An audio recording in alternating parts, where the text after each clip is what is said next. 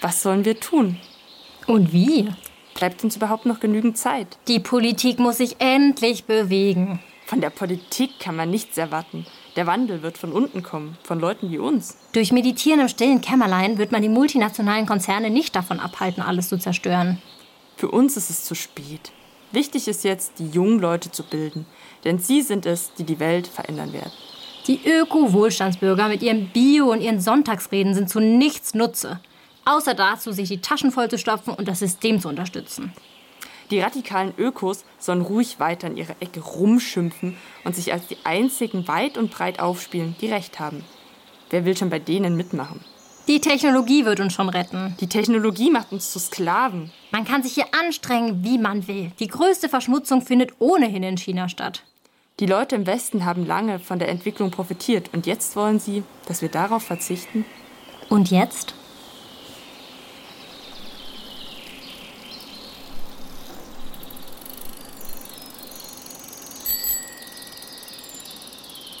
Ja, hallo und herzlich willkommen bei unserer Podcast-Folge Und jetzt? Et maintenant?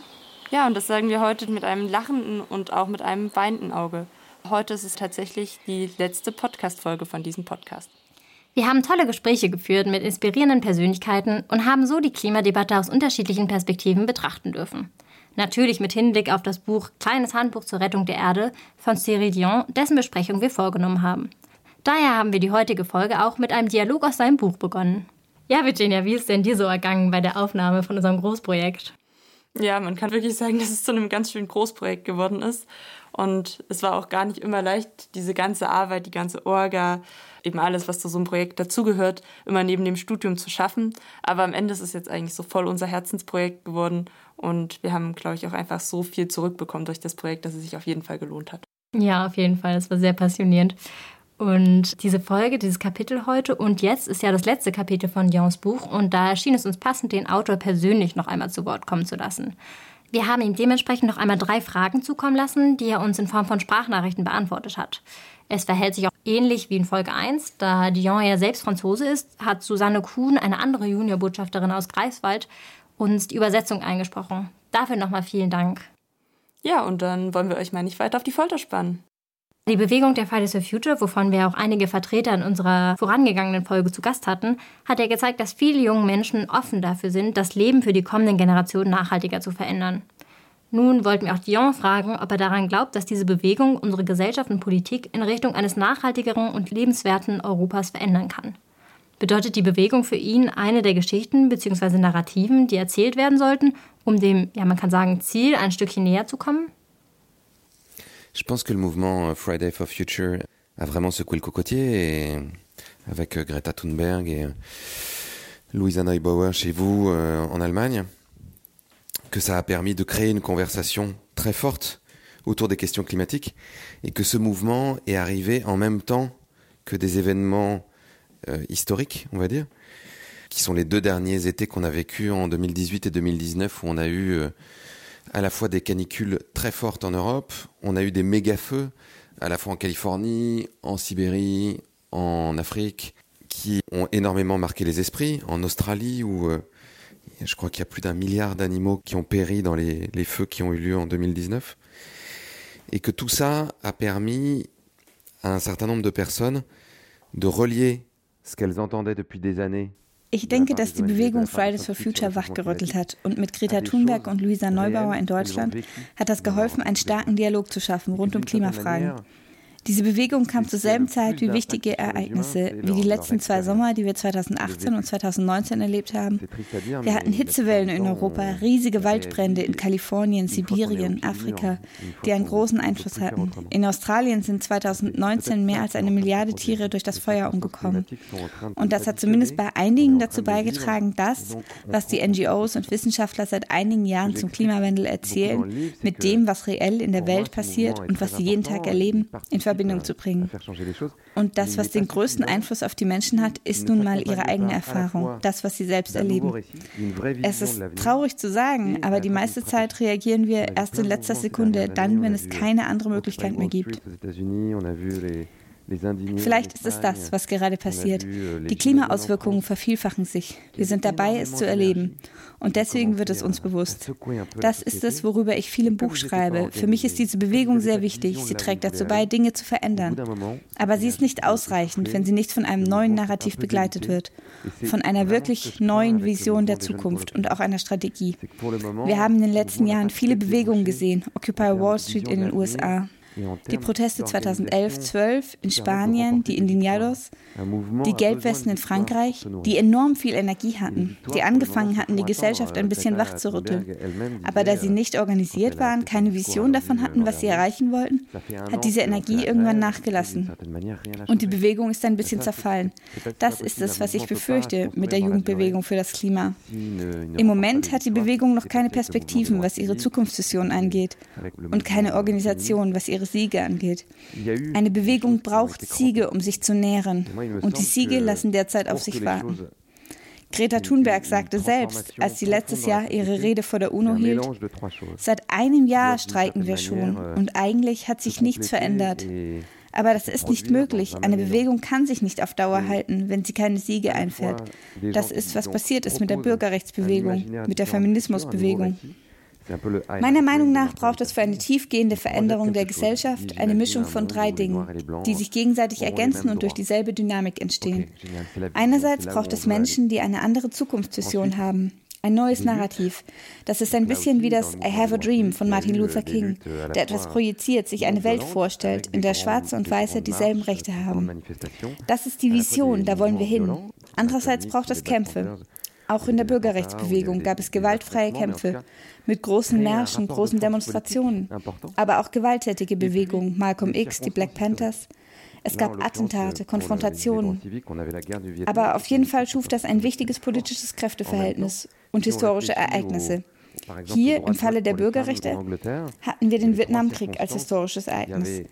Genauso, wenn man an das Frauenwahlrecht in England denkt. Auch da hatten wir Menschen, die sich in der feministischen Bewegung engagiert haben.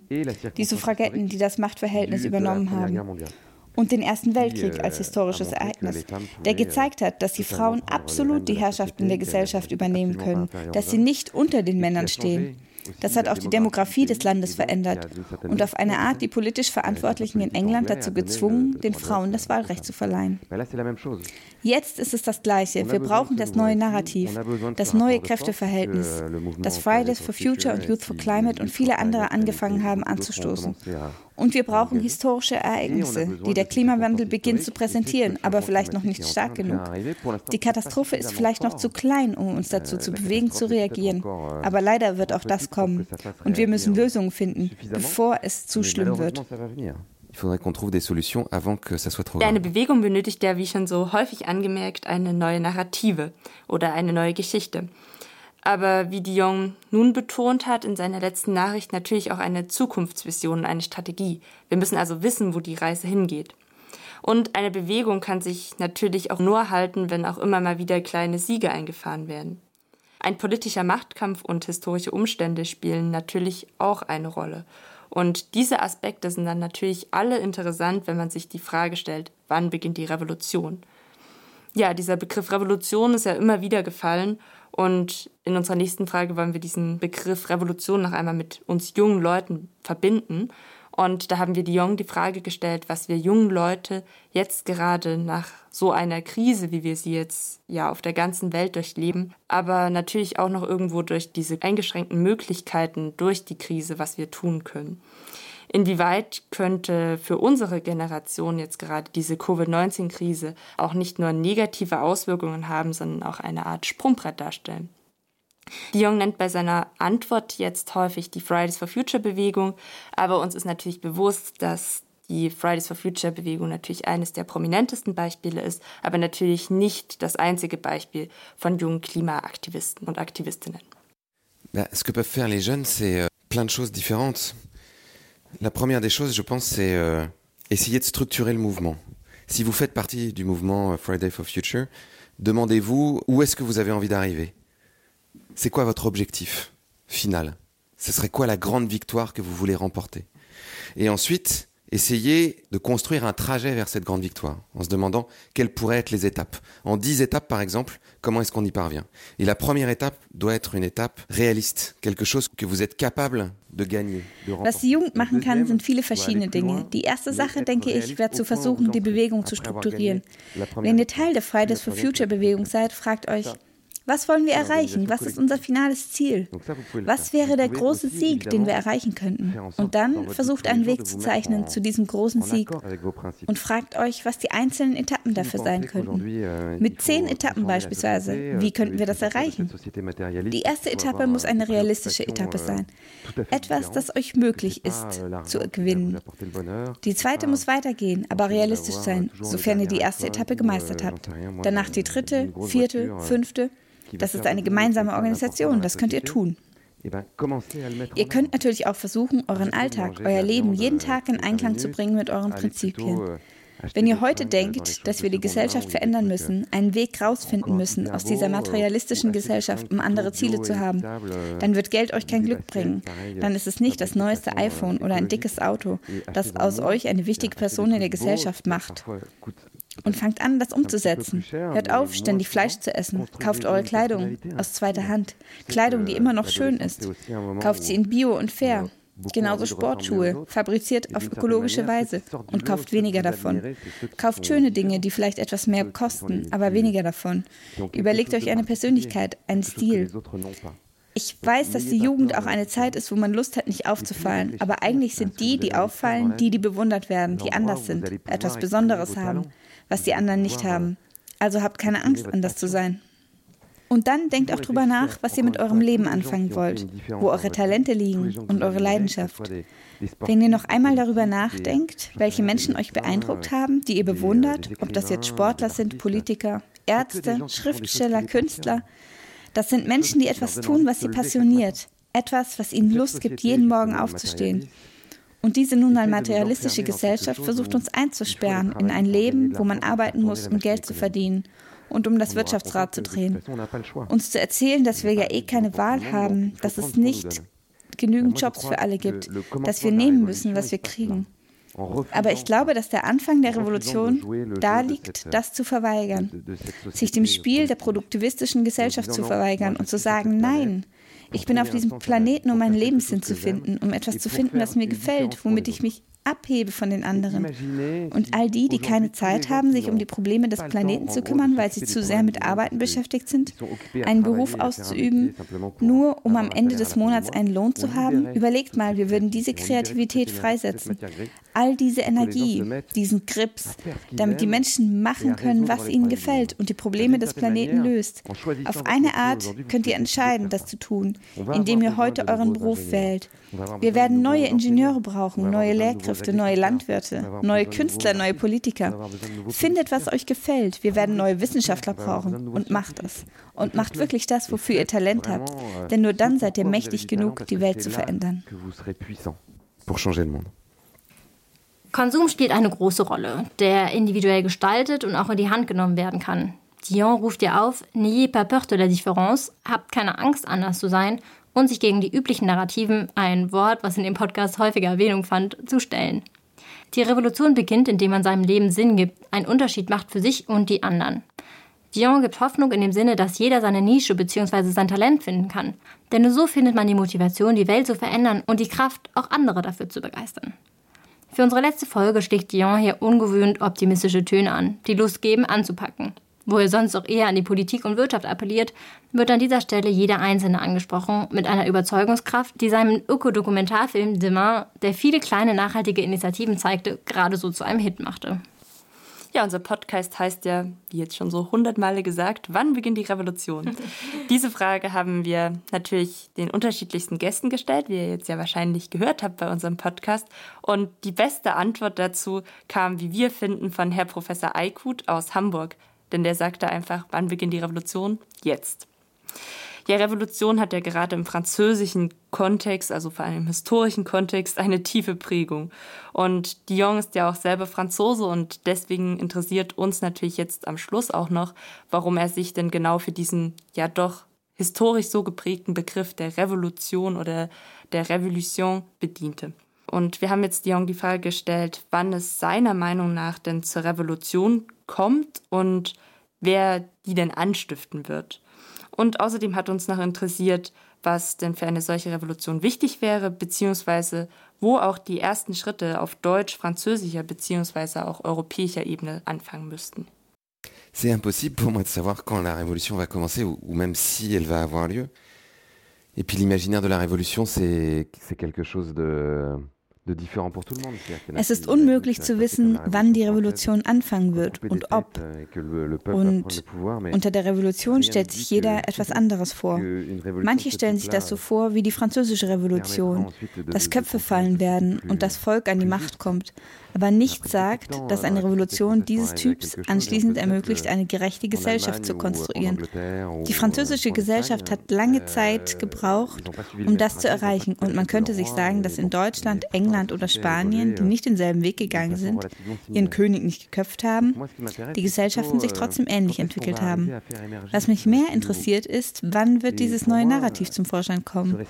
Und für mich wird es in dem Moment zum Vorschein kommen, wenn jeder von uns entscheidet, es zu entwerfen, eine neue Geschichte zu erzählen. Und das ist es, worauf ich warte. Was wichtig ist, und das habe ich mehrmals wiederholt, ist, sich zu organisieren. Wir müssen uns organisieren, wir müssen eine mächtige Bewegung werden. Und wir müssen unsere Kreativität freisetzen, unsere Vorstellungskraft. Wir brauchen Künstler, Autoren, Filmemacher, Menschen, die die Welt von morgen erfinden, die uns zeigen, wie das aussehen könnte. Dann werden viele Menschen Lust darauf haben, diese Welt zu gestalten, weil sie wüssten, wie sie aussähe. Und auch für die deutsch-französische Seite gibt es Bewegungen und die Jugend beginnt etwas zu schaffen. Youth for Climate und Fridays for Future da sind schon Verbindungen zwischen Frankreich, Belgien, der Schweiz und Deutschland. Damit müssen wir weitermachen. Auch die Erwachsenen. Mit Bewegungen, die die Gesellschaft verändern. Hin zu einer ökologischeren Gesellschaft. Und uns nicht damit zufrieden geben, nur in unserem eigenen Land zu wirken, sondern auch auf europäischer Ebene. Das ist die Ebene, wo es Sinn hat. Das heißt, es lohnt sich, dass wir uns treffen, dass wir diskutieren und gemeinsam Strategien entwickeln und gemeinsame Narrative. Und das passiert, wenn wir uns sehen und Zeit miteinander verbringen. Das war auch nach dem Krieg der Fall. Nach dem Zweiten Weltkrieg gab es eine Initiative, die sich moralische Aufrüstung nannte und in Form von Zusammenkünften in der Schweiz stattfand, in einem Schloss in Caux unterhalb des Lac Montreux. Deutsche und Franzosen trafen sich dort, um gemeinsam eine Idee zu entwickeln, wie man den Frieden zwischen diesen beiden Nationen organisieren kann die sich dermaßen entzweit hatten. Hier ist das ähnlich. Wir brauchen gemeinsame Zeit und gemeinsamen Raum. Noch mehr, um zusammen von anderen Dingen zu reden als von Wirtschaftswachstum, um von der Welt zu reden, die wir morgen entstehen lassen wollen. Pour parler de, du monde qu'on voudrait faire euh, émerger demain. Ich denke, das lässt abschließend Raum zum Nachdenken. Man kann sich fragen, in welcher Art von Welt wollen wir leben? Wie würden wir sie gestalten? Klar ist, dass dieser nachhaltiger sein muss. Ja, ich denke, das war ein sehr interessanter Gedanke, um unser Projekt abzuschließen. An der Stelle jetzt, am Ende, wollen wir uns natürlich nochmal bei all denjenigen bedanken, die uns bei unserer Idee des Podcasts unterstützt haben. Zuerst einmal natürlich beim Deutsch-Französischen Jugendwerk, aber auch beim Institut Français Stuttgart, dem Reklam Verlag, der ja auch die deutsche Buchausgabe verlegt hat und dann natürlich unseren ganzen Gästen, die sich die Zeit für die tollen Interviews mit uns genommen haben. Ja, ein Dank auch an alle Zuhörenden, die eingeschaltet haben. Trotz der Arbeit war es uns eine wahnsinnige Freude, neben unserem Studium eine kleine Podcast-Serie zu starten. Zu einem Thema, das uns wohl alle nicht mehr loslässt. Wir hoffen sehr, dass wir euch motivieren konnten, euren eigenen Weg für eure eigenen Projekte für einen besseren Planeten zu finden und mit der Revolution zu beginnen. Beziehungsweise was noch viel mehr unser Ziel war, die Klimadebatte aus differenzierten Sichtweisen zu beleuchten und auch europäische bzw. deutsch-französische Ansätze zu ergründen. Und wenn diese Erzählung hinreichend viele Menschen erreicht hat, wird die Zeit gekommen sein, unsere Kräfte millionenfach zu bündeln, um die Rahmenbedingungen zu verändern, die unser Leben beherrschen. Und um eine Kehrtwende einzuleiten. Wann? Ich habe nicht die leiseste Ahnung. Wie genau? Auch das kann ich nicht sagen. Wird der ökologische Kollaps da nicht bereits stattgefunden haben? Möglicherweise. Doch welchen Plan sollten wir ansonsten verfolgen? Jeder Tag ist ein kleiner Kampf, den es zu fühlen gilt. Aber auch die Chance, eine neue Wirklichkeit zu gestalten. Fangen wir noch heute damit an. Ja, das war unsere Podcast-Folge. Und jetzt? Et maintenant? Zu dem letzten Kapitel Wann beginnt die Revolution? C'est quand la révolution? Zu dem Buch von Cyril Dion Kleine Anleitung zur Rettung der Erde. Vielen Dank für euer Einschalten. Folgt gerne dem DFJW oder auch dem Institut Français auf den Social Media. Vielen Dank für eure Unterstützung und bis dann. A plus!